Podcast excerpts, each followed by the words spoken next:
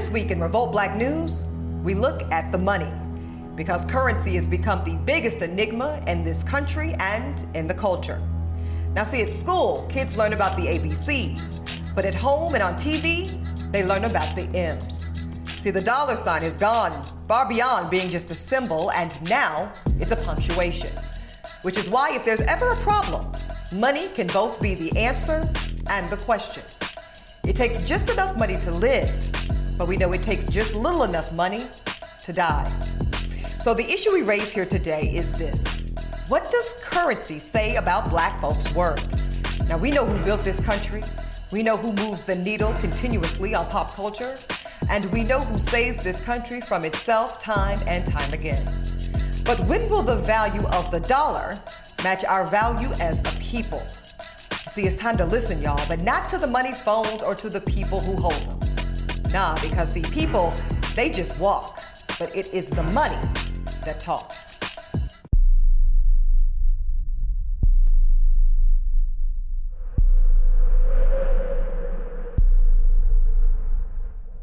Welcome to Revolt Black News. I'm your host, Eboni K. Williams. Today, we delve into the value of money. Y'all, it's our duty and our responsibility to further illustrate that value to ourselves. And there's no better example of that than the recent breaking news that the app Clubhouse is now currently valued at $1 billion. So joining me to talk about that and owning our worth is Morgan DeBaun. Morgan is the founder and CEO at Blavity. We've got Ryan Wilson, co-founder and CEO of The Gathering Spot. And last but never least, we've got the entrepreneur extraordinaire, and she's also co-host of the Girl I Guess podcast over at the Joe Budden Network, Miss Karen Civil. Y'all, welcome to the show. Hey, y'all. Good to be here. Okay, so Morgan, absolutely. Morgan, I'm going to start with you. The recent news going around the internet and the social media sites, Clubhouse, an app that many of us are all on and so many others, now being estimated $1 billion in value. Mind you, posting no actual revenue. So Morgan, you're one of very few Black Americans who has been able to raise over $1 million in venture capital. What do you say about all this? Well, you know, Eboni, valuations over $1 billion are not new to Silicon Valley. I think it's something that our community is learning a lot about quickly in terms of getting familiar with how Silicon Valley works and building huge, huge companies. At the end of the day, Clubhouse is a moonshot product, and it's a business that's trying to beat Facebook and Twitter, all with huge, huge valuations. So I understand where the valuation comes from. They've had incredible traction. They're less than a year old. The challenge and the frustration for me is, how do we start to build these products with these type of valuations and make sure that our companies can continue to be successful and get the value that we deserve? Well, speaking of owning our own platforms, Sister Karen Civil, when I asked you about Master P's recent commentary, he says this about Clubhouse. I keep telling people, we go on Clubhouse, we're making them another billionaire. But Karen, we know that you just launched the brand new Girl I Guess podcast. That's just how I say it in my head. I don't know if that's how you say it. That's how you say it. Okay, yeah. Girl I Guess podcast on Joe Budden's network, of course, friend of ours here at Revolt. And my podcast, Holding Court, joined Charlamagne Tha God's Black Effect Network over at iHeart. Do you think that we are indeed forging more ways where there's some level of retaining Black intellectual property and in Joe's case, flat out owning a platform, and that Clubhouse is just getting the buzz? Or do you think it's a worthwhile conversation about us making them rich? I don't necessarily dive into the conversation. I've seen a lot of back and forth with people saying, hey, we made Clubhouse rich. I mean, if that's the case, we have to have the same sentiments when it comes to Snapchat with these challenges and stuff, especially like on TikTok as well, with Instagram and with Facebook. It's another social media tool that figured out what was missing from an audience. They provided it. A lot of people gravitated towards it and it worked. You know, there are other apps and there are other things that are doing very well also that people can kind of look into as well. But Clubhouse, I don't look at it like, oh, okay, Black people need ownership in that, or Black people should be a part of that. I know they have people in the African-American community who are part of that team over there. Chris Lyons was a big part of a lot of why people in our community joined it. But I don't see Clubhouse as an app that owes me anything. To be honest, for me, it's been a tool that I've been able to use as a resource, as creating fellowship and community with people given with COVID restraint, how to make it work, and they made it work in their favor. Yeah, I think that's a good point, Karen. I do, listen, I think all of us in this conversation are all about Black people having all the ownership and as much as possible. But I do think we have to make space, right, for what you're pointing out, which is that a product that is not necessarily owned entirely by us, but does further our economic opportunity by way of building and cultivating other, like you said, fellowship or following. So sometimes the ends can justify the means. Ryan, I want to ask you this. As I said, you are a founder and owner of The Gathering Spot in Atlanta, a very nice members-only club, might I add. Y'all hosted a fabulous Revolt Summit dinner, like a pre-COVID. And it's similar, I guess, in a way to Clubhouse, but in person in the sense that it's facilitating fellowship and opportunities for important discourse. Now, do you think if it wasn't for the social justice unrest that took place in the summer of 2020, a la Black Lives Matter, also coupled with COVID-19 pandemic that had everybody on lockdown and stuck at home, do you think but for those two independent things, would Clubhouse be the boom that it is? No, I mean, I think Clubhouse, to Morgan and Karen's point, is a good platform. I mean, it gives you an opportunity to connect with people that you may have ordinarily not met. I do think that some of what we saw last year may have accelerated the pace of the growth of the company. But I agree with what was said before. We've got to use this as an opportunity to really frame two discussions. One, yes, to understand what's happening in Silicon Valley and really what the game is. I mean, what Clubhouse is doing is a part of a pattern and practice that's happened for a long time. I think off of that, we've got to start to study what we can do to make sure that we're promoting and amplifying companies that we do feel connection to if Clubhouse isn't it. But I think to focus specifically on this one company really, again, misses the opportunity to have a much more robust conversation about really collectively what we can get accomplished together if we stay in real support. And yeah, I think that, you know, the core of what we've always done at The Gathering Spot has been about community. So I'm bullish on the future of what we can accomplish if we stick together. Yeah. Speaking of that, Ryan, how is it these days in the wake of still clearly a very severe pandemic for The Gathering Spot, which is a wonderful place of community and communal, but it is for in-person opportunities. Are you guys open? Are you running? How are you dealing with the pandemic? Well, no, we're open. I'm actually, you mentioned our first club was in Atlanta. I'm actually in DC right now at our second club. And I mean, things have been different. I mean, we hosted 2,400 events in 2019. So while that business, that part of the business has been compromised in a lot of ways, the core thing that we've always cared about at TGS is people. It's been about the community, and that has continued to grow. So, the mission of what we always wanted to do at TGS couldn't be canceled by COVID. And so we're pressing forward. We've got another club that's being built in LA. And most of our energy at this point is just trying to make sure the small businesses that are in this community have all the tools and support and resources that they could possibly need to get to the other side of COVID. And frankly, I mean, as Black entrepreneurs, we face challenges all the time. So we look at COVID as just another bump in the road that, you know, we'll get through as a community. Got it. Let me ask you this, Morgan. Some people are talking about apps like Locker Room, which is actually Black owned, and it claims to be very similar to Clubhouse, but it's more geared towards sports. Now, Locker Room even raised $9.3 million in seed money. But do you think that they missed an opportunity by going so narrow with sports? Or do you think, again, there's just room in the marketplace for all of the above and everything in between? You know, I think that there is definitely room for both. If you want $1 billion valuation in less than a year, you got to aim high. You've got to be for everybody. You know, there's no $1 billion, like Pinterest is for women, right? So like you can cut the market in half, but you can't go all the way narrow into something like sports. Now, you can have $1 billion valuation, not because of your user base, but because of your revenue, which that might have been the strategy that group was thinking about. Many startups and big tech companies, even publicly traded ones, they may not be profitable, but if they have huge audiences, they can be worth $1 billion. I think there's a few other companies, Sandbase, there's some startup guys who are working on one called The Cookout. So I think that Clubhouse will have more competitors. Twitter itself released Spaces, and there's a variety of folks working on audio. I think audio is a new place of innovation because we're at home. You know, to your question on is Clubhouse successful partially because of COVID, I think Ryan's right. I think it's definitely accelerated because you have influencers, you know, people who were normally celebrities traveling, doing videos, you know, working on their shows. We're at home. Everybody's sitting at home. Yeah. And so you have time to cook dinner and talk on Clubhouse, or cook dinner and turn on that podcast.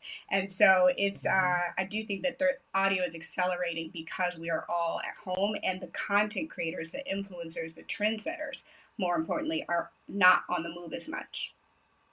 Yeah. So to that point, let's talk about Blavity, which has been hugely successful, really carved out an important niche in the space, and has been able to, unlike many other tech startups and Black startups in particular in the digital space, sustain and grow and thrive, really. I think there's a lot of Black creatives that have a lot of great content, but struggle with monetizing it. Again, y'all know we're having a money conversation. For you, Morgan, how have you been able to really monetize Blavity and sustain and grow it? You know, a couple of things, Eboni. One is super serving our audience.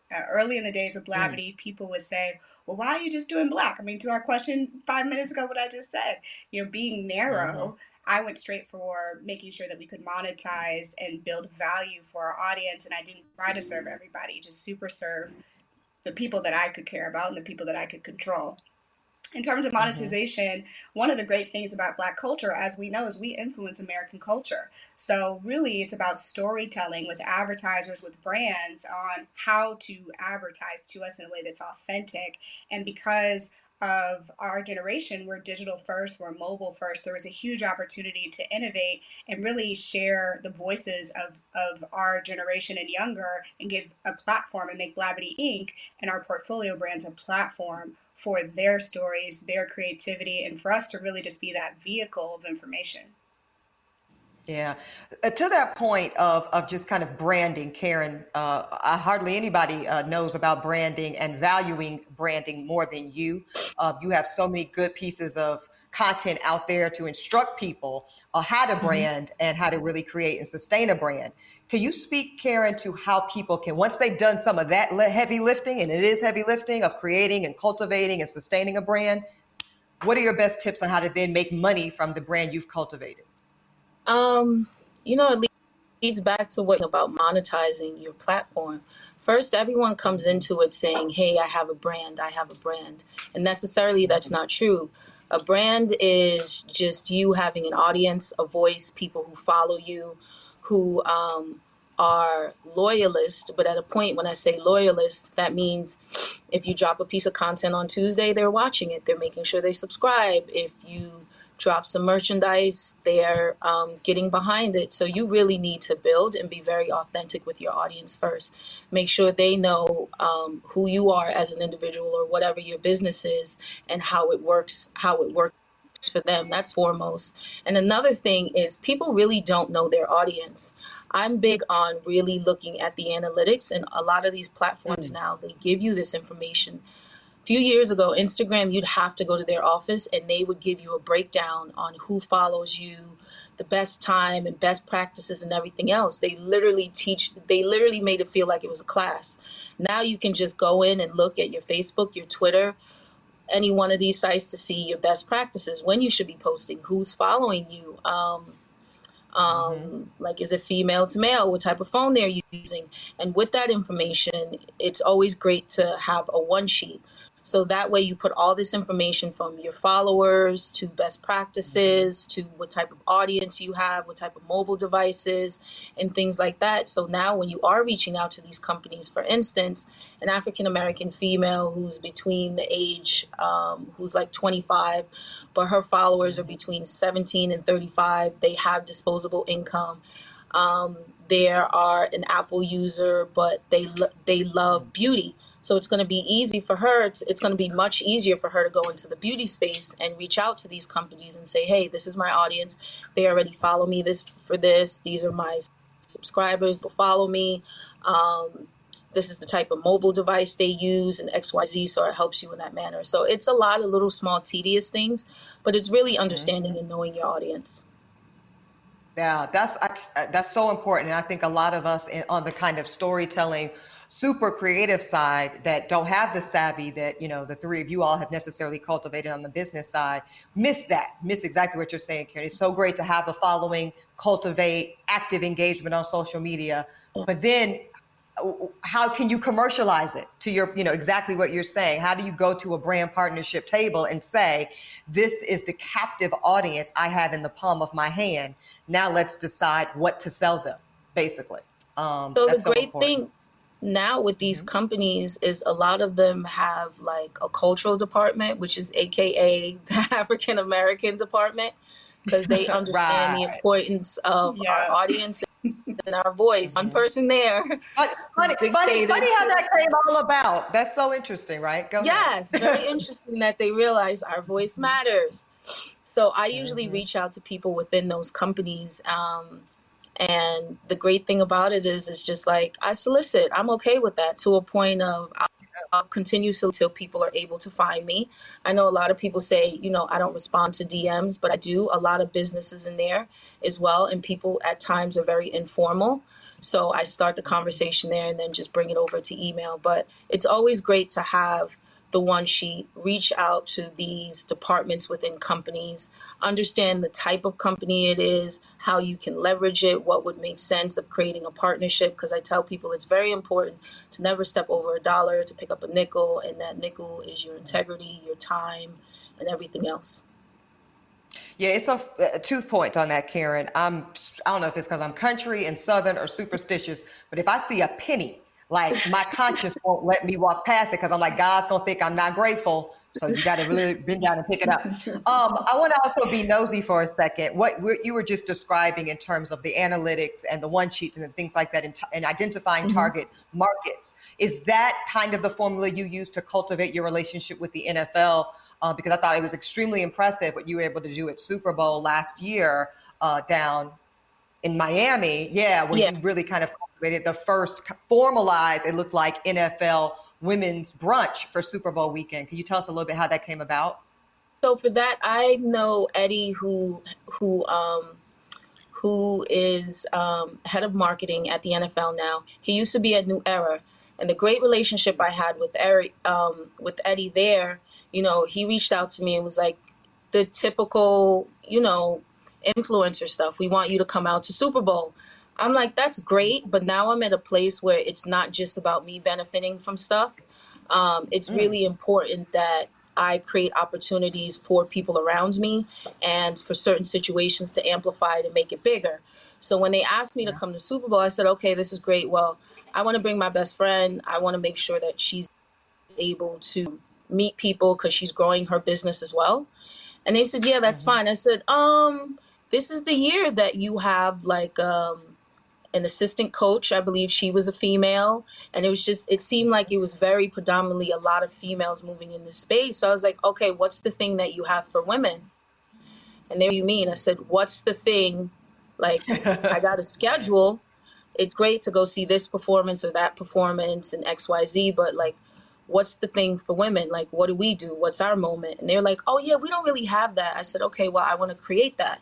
So until with the budget that they were going to give me to do a few tweets, I was able to curate a dinner where a brunch where we're able to celebrate the incredible women who are reporters, who are writers, who are, you know, handle the social media, who are the assistant coaches, who are the wives, who are the girlfriends, who make a lot of these things go. And I think it was just really important to create a space or create a moment for them, because it's a great experience for me, but really, it was really about just creating a unique moment for them. Unfortunately, we couldn't do it this year again, but I was so glad to do it last year, especially with the wonderful women who came. They got a moment to get their flowers during a very male-dominated event, but, you know, women still are making it possible as well. Yeah, and we always do, child. Well, hopefully we'll see the return of the brunch post-COVID era. Ryan, though, speaking to Karen's point of investing in people around us, you received the Shea Moisture Social Justice Grant. So first of all, congratulations, which has led you to ensuring that, there's Black communal safety in our community. It's helping align with the work, of course, of electing the historic Reverend Raphael Warnock to the United States Senate and now Senator John Ossoff. With all of this in mind, talk a bit about your personal creed or strategy for investing in people as a way to broader, monetary gain. And it's not necessarily just the dollars and cents, but how it shows up in other ways of overall wealth. Yeah, I mean, look, to Karen's point, I think that, what you hear in her example is that relationships matter, and investing in relationships, you never know, when you play the long game with folks, really what can happen over time. But then there are also times where we have to put some real money in our community. I mean, what we were saying at the Gathering Spot last year is that we are really all we got at the end of the day. And there are times, especially in crisis, where we've got to step up and be there for one another and have radical support for one another. There was a stat that I saw last year that that haunts me every single day. And this is family business talk, but it's something that we really have to discuss. Right now, Black folks spend 97% of their income outside of the community. Our dollar doesn't even circulate one time in our community. That has nothing to do with anybody else. That's about us, right? And so what we're trying to talk about at TGS is how do we disrupt that? How do we move that 3% number up? And understand that at the end of the day, I mean, if we're not going to be there for one another, again, in a radical way, it's going to have to be really intentional that ultimately some of the things that we want to see happen in the community may not get there as fast as what we want them to. So relationships matter, and actually putting, real capital in the hands of folks in our community are two things that, we're always going to talk about at TGS. Absolutely. And I think that's one of the things I just know for me personally, I've made it a priority to put as many dollars as I can back directly into Black hands. And just a simple way to do it, and I think everybody kind of can do this if they choose. I have a Black publicist. I have a Black digital assistant that does all my, social media stuff for me. I have a Black co-host on almost all of my content generators. I have a Black hair and makeup artist. I have a Black stylist. Like, just those things that might. Right. I have a Black OBGYN. I have a Black primary health physician. You know what I mean? Like, you look around. It's about being specific, right? Like that shit matters. I mean, Black I'm sitting coffee, in a club right now. Makeup. Yes. This club is $2 million, but it was a Black general contractor that built it with a Black architect that designed it, right? I mean, and then when you go downstream, all of the Black people that worked on this job, and right now I've got a team of about 115 that are majority Black too. So I'm specific in the way that we do business, and I think that if we all are again, I don't think everybody has bad intentions in their spending habits each day, but they're not being specific in their spending habits, which is, I think, the shift that we have to start to make, and that can start today. I mean, for anybody that's watching this right now, spend some money with somebody Black today. Please say it one more time. Yes, spend all your money with somebody Black today, right, Karen? Every day. Every day. I mean, I can't tell y'all how much you have to overperform to be a white person and get my money. I mean, it's just the standard is there, right? Right? Like, and I think that's an easy collective position we could take as a people that can make a massive difference in terms of the interpool of the Black dollar. Morgan, I want to ask you this. You have so many endeavors in addition to Blavity. You've got Afrotech, which I'm reading some great content off of recently, Travel Noir, 2190, all of these other things in your growth. Also the Growth Notebook.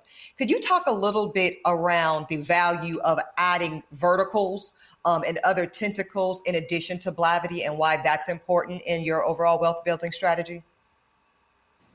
Yeah, I think we're talking about the ecosystem right now, right? Like Ryan's talking about the Black dollar circulating. Karen's talking about knowing your audience. What we all know about the Black community is we're multifaceted. So I'd rather make sure that a Black person is interacting with one of our brands every single day. It doesn't have to be the same one, But you want to go to Tulum and you want to know, what Black Yacht Club to buy and what restaurant that happens to also be Black and what hotel that's also Black. You're going to Tulum anyways. Go ahead and check out Travel Noir, right? Like if you are thinking about raising money and you want to know who the Black VCs are, or you want to know other Black founders who've done well, or you want to learn about how others have built their business, go check out Afrotech. Even as simple as me creating Growth Notebook, which is a planner, right? It's like I was buying these Moleskines. I don't know who makes Moleskines. I don't know these people. Why am I spending money with somebody I don't even know? Okay, so everything from the coffee to the shirts that we're wearing. I see Karen's got her merch on. Every single thing that we interact with, to the toilet paper. I want my toilet paper to be Black, So that's what I constantly think of. I love it. In addition to that, I just want to offer Karen and Ryan opportunities. Are there resources, websites, social media pages you want to point our audience towards as we show up with more intention of putting Black dollars back into Black hands and Black businesses? Yes. I've been kind of looking down because I've been reading this story while we're on the phone. bizjournals.com, B-I-Z, journal. That's a great way of keeping up with what we're doing.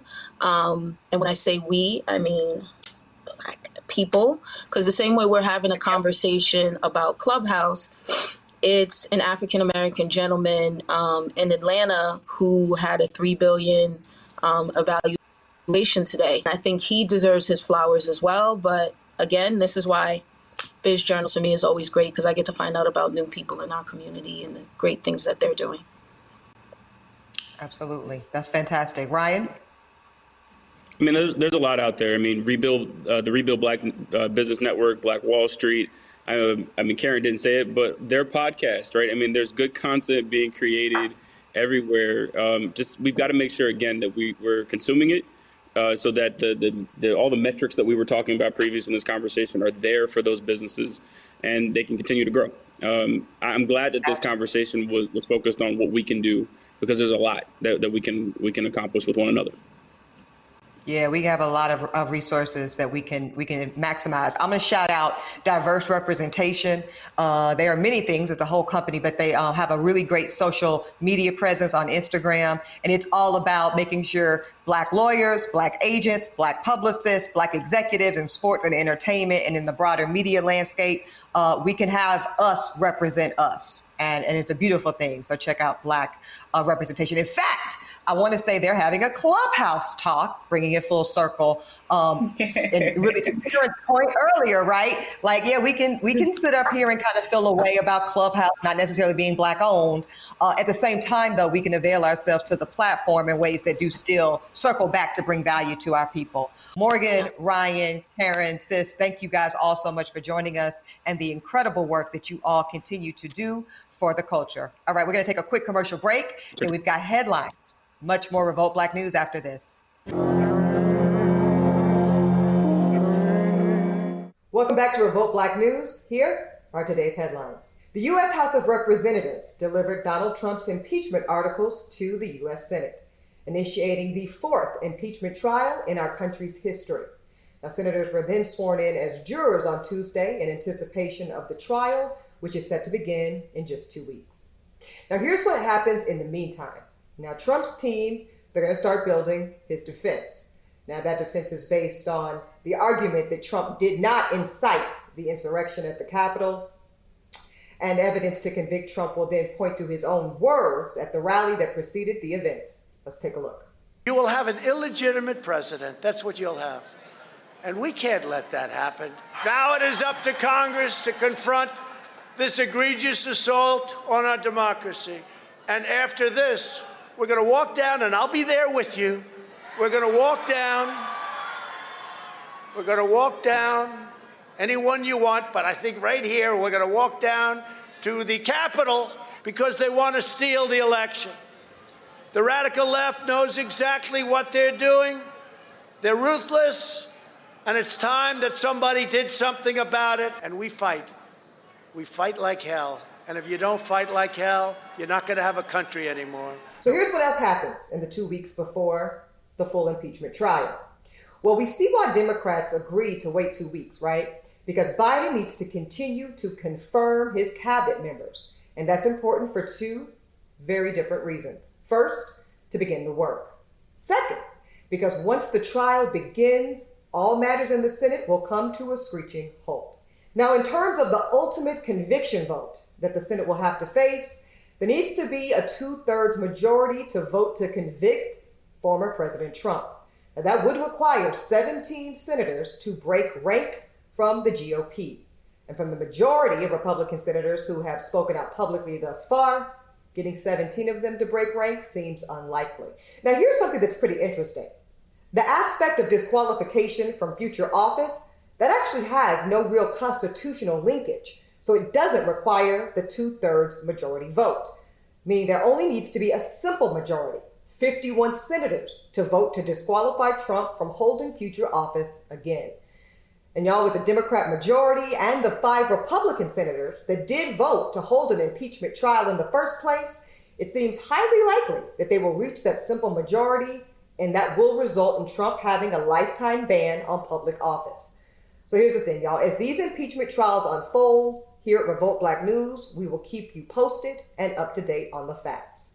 And in more legal peril for Donald J. Trump, the Department of Justice has launched an investigation into DOJ officials to see if there was any improper attempts to overturn the November 2020 election. Now, it's being reported by both the Wall Street Journal and the New York Times.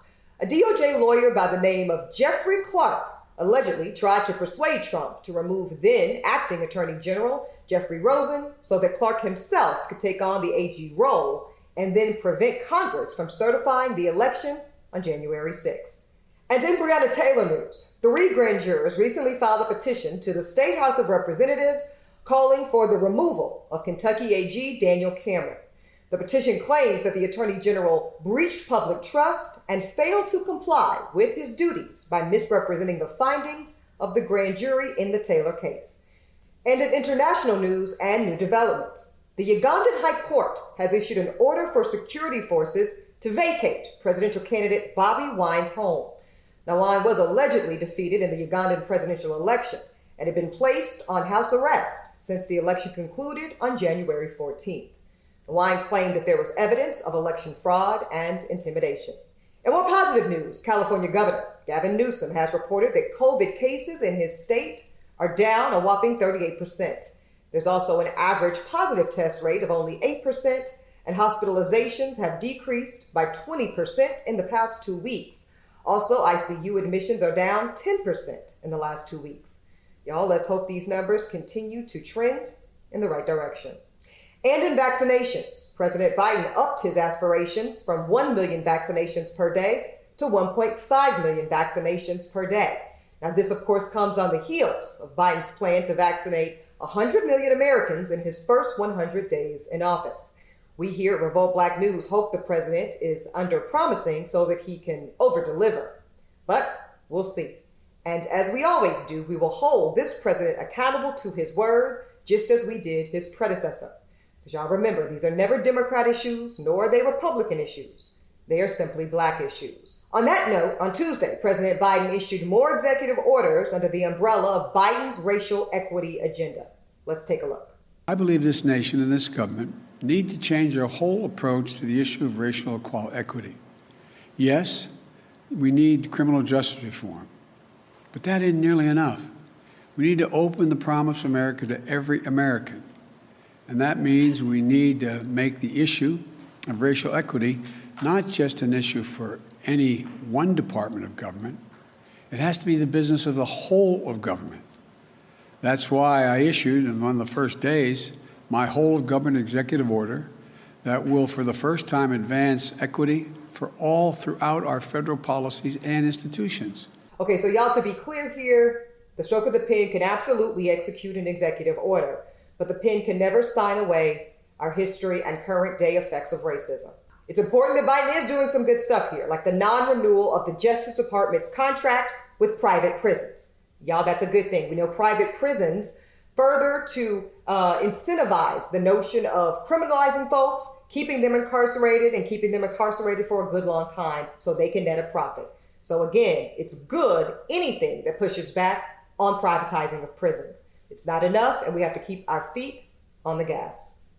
Also, the Biden administration claims to be looking into the process of expediting the release of the redesigned $20 bill featuring freedom fighter and patriot Harriet Tubman. Now, design of this new $20 bill has long been done, all the way back in 2016, but it was delayed by, well, the Trump administration. All right, y'all, we've got much more show on the way. Ahead, we've got Ross Mack joined by Ashley Harrington and Ash Cash for an important conversation about financial progress and financial promise in the Black community. But first, as many of you are aware, baseball legend Hank Aaron passed away last Friday at the age of 83 due to natural causes. Now, from Aaron's humble beginnings to the Negro Leagues to his historic career as an Atlanta Brave, and of course, when he broke Babe Ruth's home run record on April 8, 1974. Henry Louis Aaron will always be treasured and remembered as one of baseball's greatest players of all time. Let's take a look. As you look back at your career and to the present time, what do you want your legacy to be?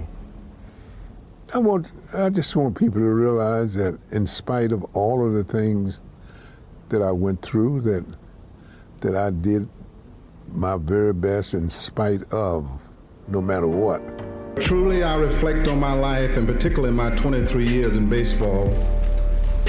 I am reminded of a statement I once read, and I quote, "The way to fame is like the way to heaven, through much tribulation." It had been for me, to quote a very popular song, a long and winding road. Nevertheless, I have been extremely blessed in my lifetime. I stand here today because God gave me a healthy body, a sound mind, and talent. For 23 years, I took the talent that God gave me and developed it to the best of my ability. 23 years ago, I never dreamed that this high honor would come to me. For it was not fame I sought, but rather to be the best baseball player that I could possibly be. He's sitting on 7-14. Here's the pitch by Downing, swinging. There's a drive into left center field. That ball is going to be out of here. It's gone. It's 7-15. There's a new home run champion of all time, and it's Henry Aaron. The fireworks are going. Henry Aaron is coming around third. His teammates are at home plate, and listen to this crowd. This sellout crowd is cheering. What's going on, world? It's your boy, Ross Mack. You guys might know me from the Macconomics Show, but today I'm here on Revolt Black News, and I'm here to moderate a very important conversation about the financial progress in our community.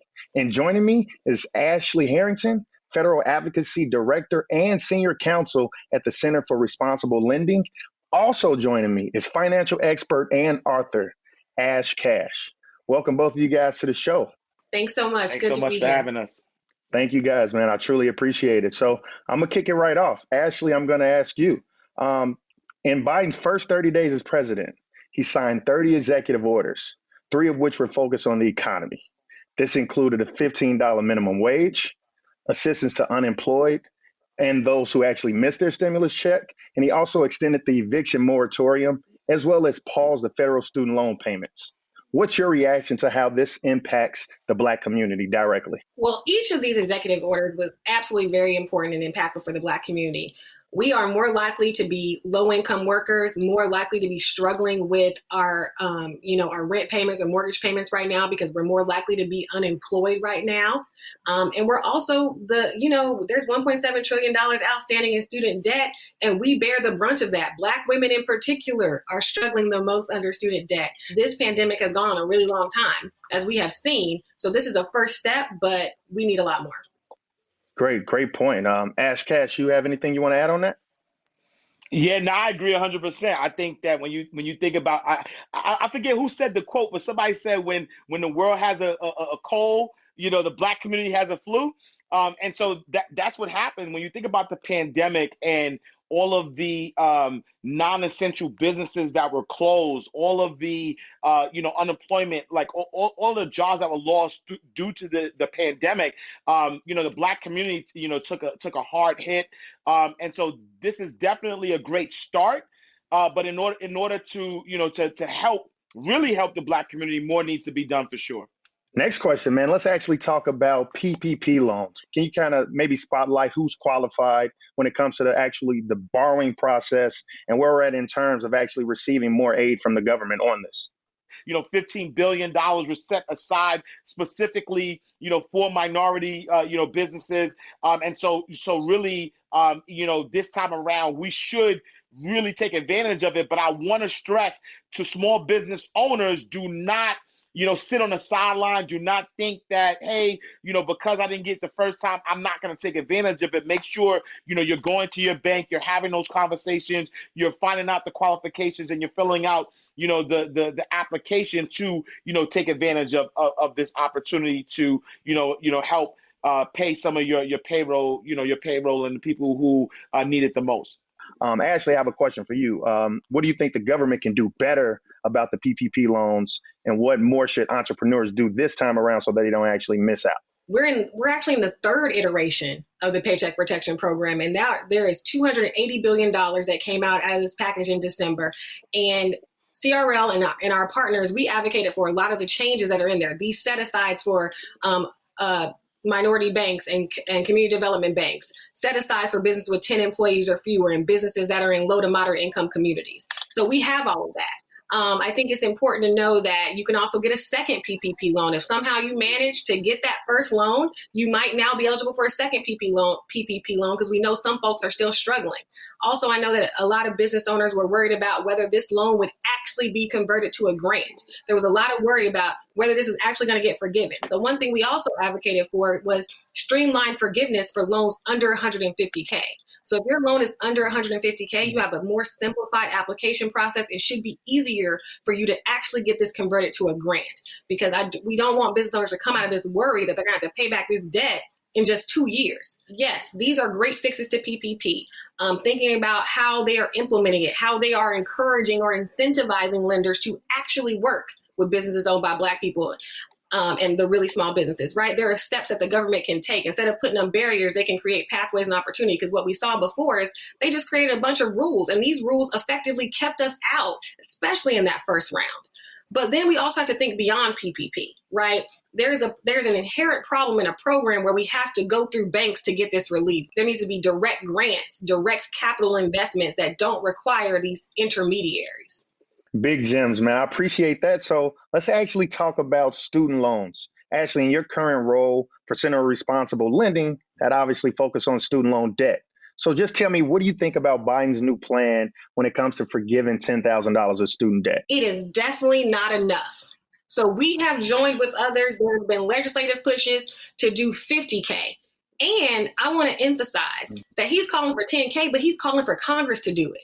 He can actually cancel student debt for most federal borrowers himself. We shouldn't have to wait for Congress to get it together and pass cancellation. He can do it himself. And like I said, this is $1.7 trillion.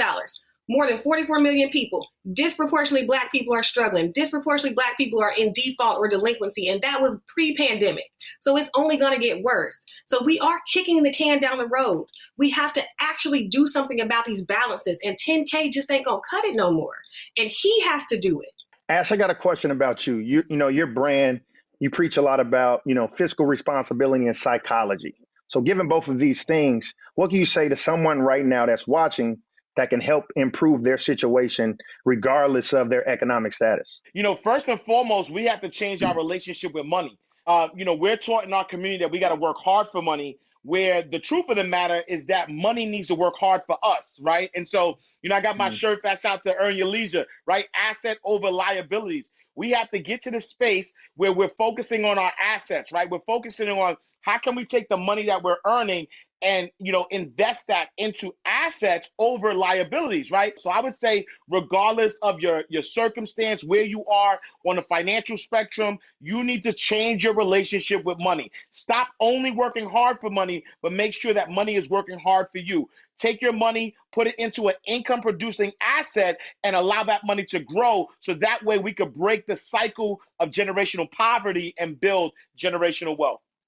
Big bars, you dropping them too, man. I think, you know, I saw a stat that said African-Americans only own 1% of the stock market. And when you look at what just happened this past year, having one of the worst, you know, pandemics of our lifetime, and the stock market was up, you know, on average 16% for S&P, it just makes no sense that our community doesn't actually own enough of it. So I love what you said, you know, change your relationship with money, and actually, rather than working for money, allow your money to work for you. So I appreciate, you know, those bars. But as we kind of wrap up, I just want to know, do either of you have any resources you guys would like to leave our viewers so they can learn a lot more? Yeah, check out our website, responsiblelending.org. We have a bunch of resources there. We work on everything from payday loans to student loans to mortgages, trying to create a more fair financial marketplace, improve policies, and create opportunities. So we hope you'll check it out. Yeah, definitely. You know, I offer a free ebook for anybody who's trying to change their mindset to manage their money the right way. You could go to 12stepfreedomplan.com. So that's the number 12. So 12stepfreedomplan.com. It's 12 steps to financial freedom, and help you change your mindset in order to manage your money better. Ashley and Ash, thank you guys so much for all the gems you were dropping on us. Thank you so much. Now, you guys stay with us. We got more Revolt Black News after this commercial break.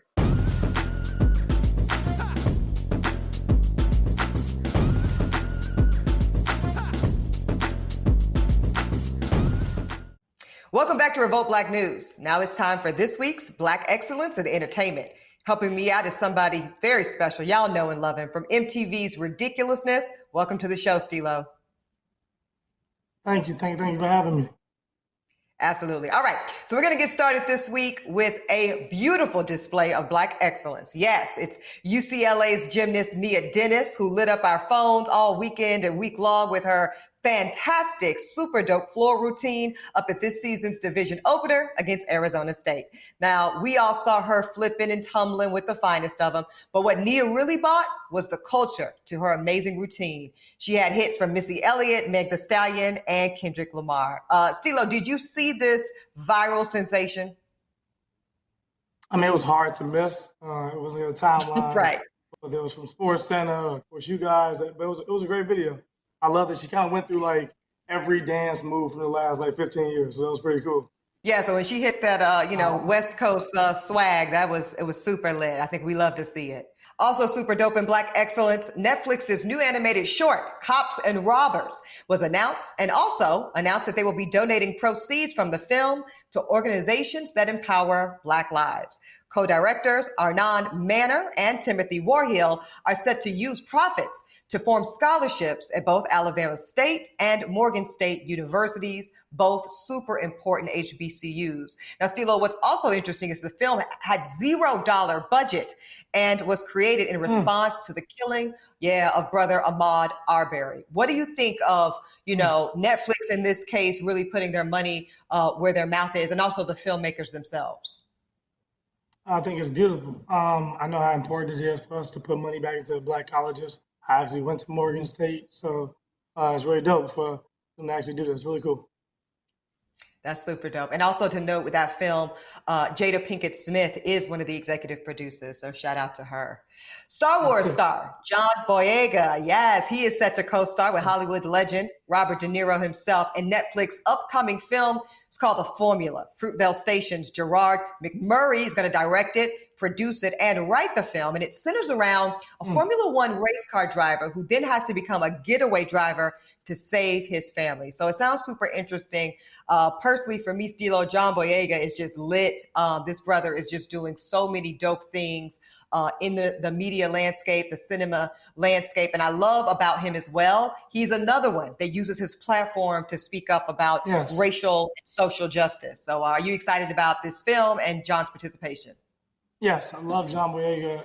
Like you just said, I love the fact that he's used his voice in a proper way for us to strengthen our voices in the Black community. I also love us getting opportunities to be seen in other lights. You know, him as a getaway driver is a really cool character that, you know, he'll get to develop, and we don't get to see many Black people play just niche characters. So it's really cool to see us just continuing to grow. Hell yeah. And also partnering with, you know, Hollywood iconic legends like De Niro, like that young generation, the forward point of Hollywood in general with the veterans, I always think is like a cool mix. Also recently reported Nielsen ratings. Yes, they released their streaming numbers from the Christmas week, and Pixar's Soul topped all the charts over, get this, Steelo, 1.7 billion minutes streamed by the film. Incredible. Congrats are definitely in order for Jamie Foxx, who not only voiced the lead role, but he was also the first Black lead actor ever in a Pixar film.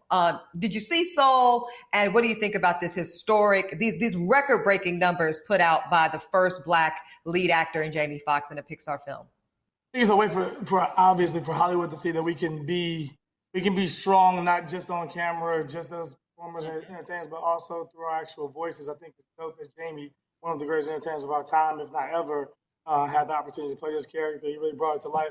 And I've not only seen Soul, I've seen it 4 times. So I got help with those names a little bit. So yeah. Yes, I love it. Yeah, you know, that 1.7 billion minutes, a lot of that went to you, and we appreciate you for that. Yeah, that was me. That was you.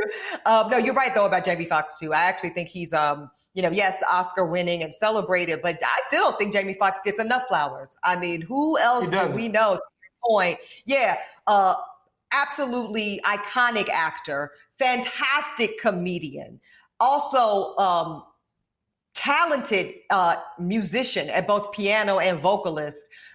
There's very few people that can tick that many boxes at that level of excellence as Jamie Foxx. So huge congratulations to Jamie on yet another accomplishment.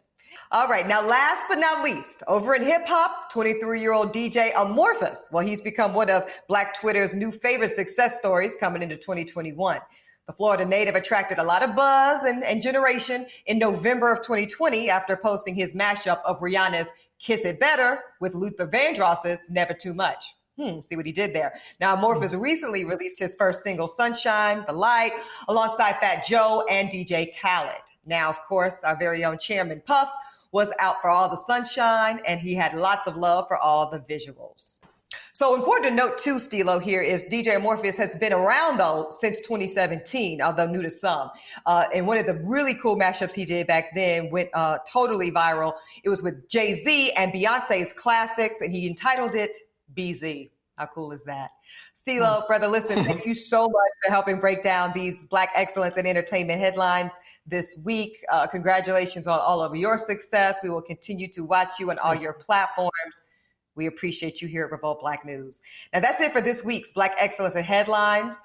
Please stay tuned, because up next, Kaz and my Sora Rashawn Ali are going to break down the upcoming Super Bowl matchup, of course, with the Kansas City Chiefs and Tampa Bay Bucks. We've got more Revolt Black News after this.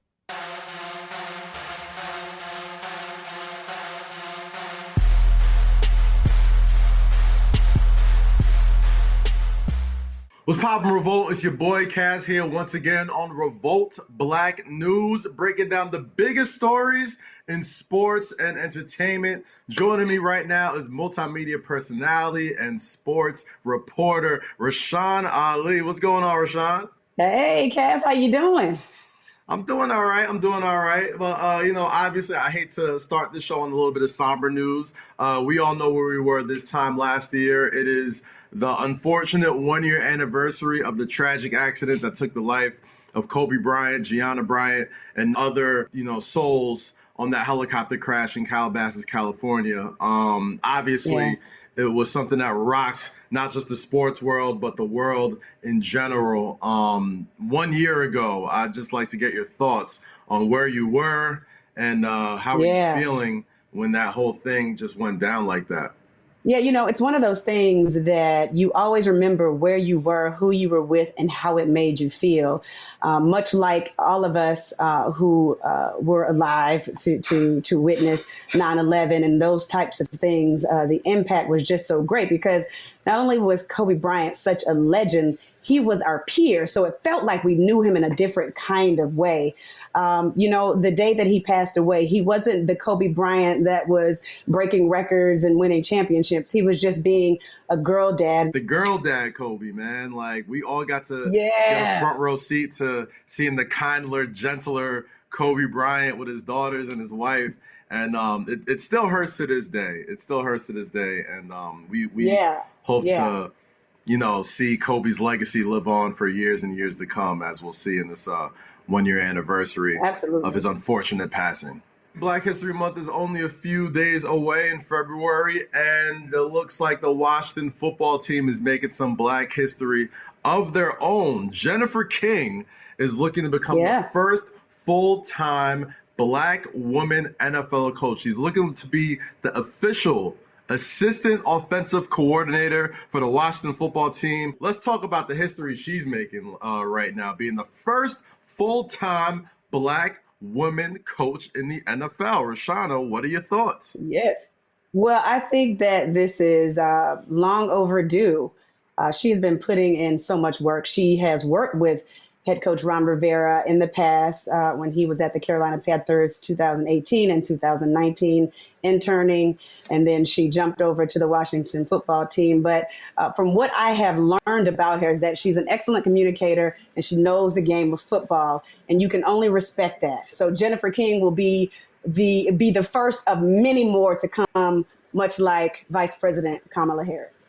I mean, everything that's been going on in the NFL season this year, it's been nuts, it's been crazy. But with all that being said, all the dust is being settled, we got ourselves a dream matchup. We got the returning champs, the Kansas City Chiefs, led by Patrick Mahomes, taking on the GOAT, Tom Brady, taking the Tampa Bay Buccaneers on his home field in Raymond James Stadium for Super Bowl 40, oh my bad, Super Bowl LV. Let's just go with the letters, because last year was Super Bowl letters. Right, 55. This year. But man, I cannot wait personally to check out this matchup, especially between two quarterbacks. It's looking like people are making this a passing of the torch moment. Rashana, I would love to know your thoughts. Mahomes versus Brady, what can we expect in 2 weeks when the Super Bowl takes place at Raymond James Stadium?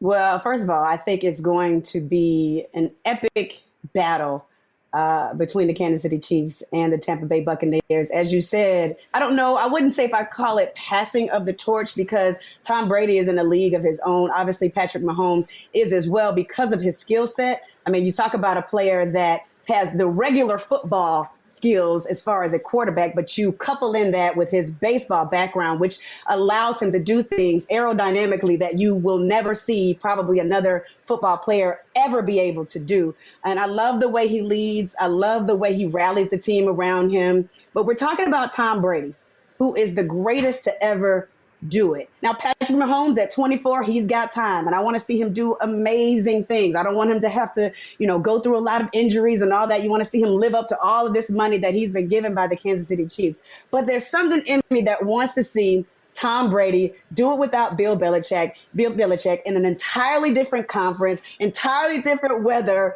weather zone or whatever you want to call it, and really get it done. I think that this will be great. Everybody's like, Bill Belichick. Where Bill at this year?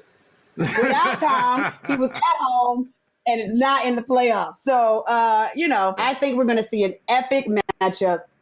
It will be absolutely wonderful to watch. Bruce Arians' coaching staff, the first person to have Black men on every single important part. Offensive coordinator, defensive coordinator, Todd Bowles, Byron Leftwich, the quarterback coach. He went out of his way to make sure all these Black men, deserving Black men, had opportunities. Rashana, I'd love to know your thoughts. What a Tampa Bay Buccaneers Super Bowl win will do to, I guess, the vetting process of getting Black coaches to lead full NFL teams. Well, Bruce Arians is a very smart man. He understands what it will take to rally the troops. And we don't have to necessarily make this about color, but, you know, 80% of the league is made up of African-American men. And when you are in position to be able to lead them, You want to see, it's something about seeing somebody lead you who looks like you. Mm-hmm. Bruce Arians understands that. Now, when will the rest of the NFL, you know, do the same thing?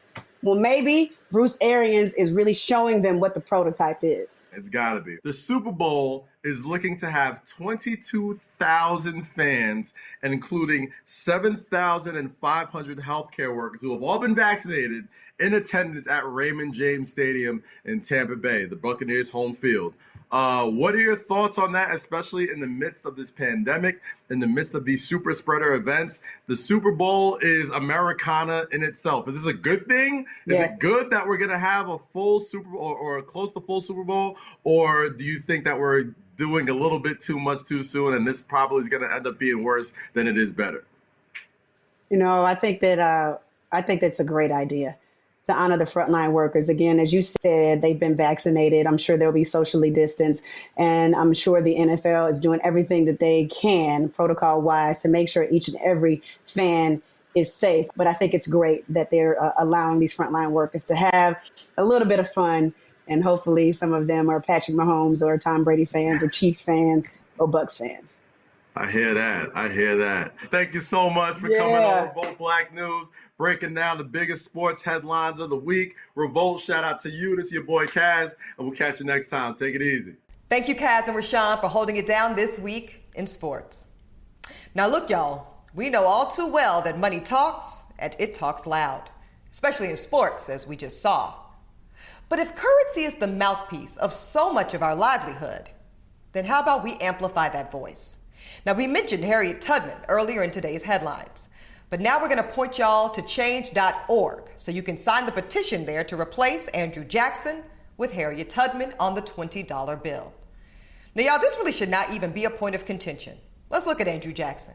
He was a slaveholder who had a significant bloody role in the Trail of Tears.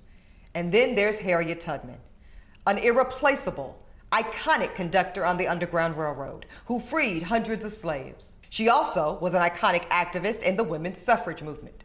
In a word, she was a patriot. Now, the Biden administration says they want to get creative on how to make this happen. So y'all, it's up to us. Let's stay in their ears so that Harriet Tubman can do the talking. For Revolt Black News, I'm Eboni K. Williams. See you next time.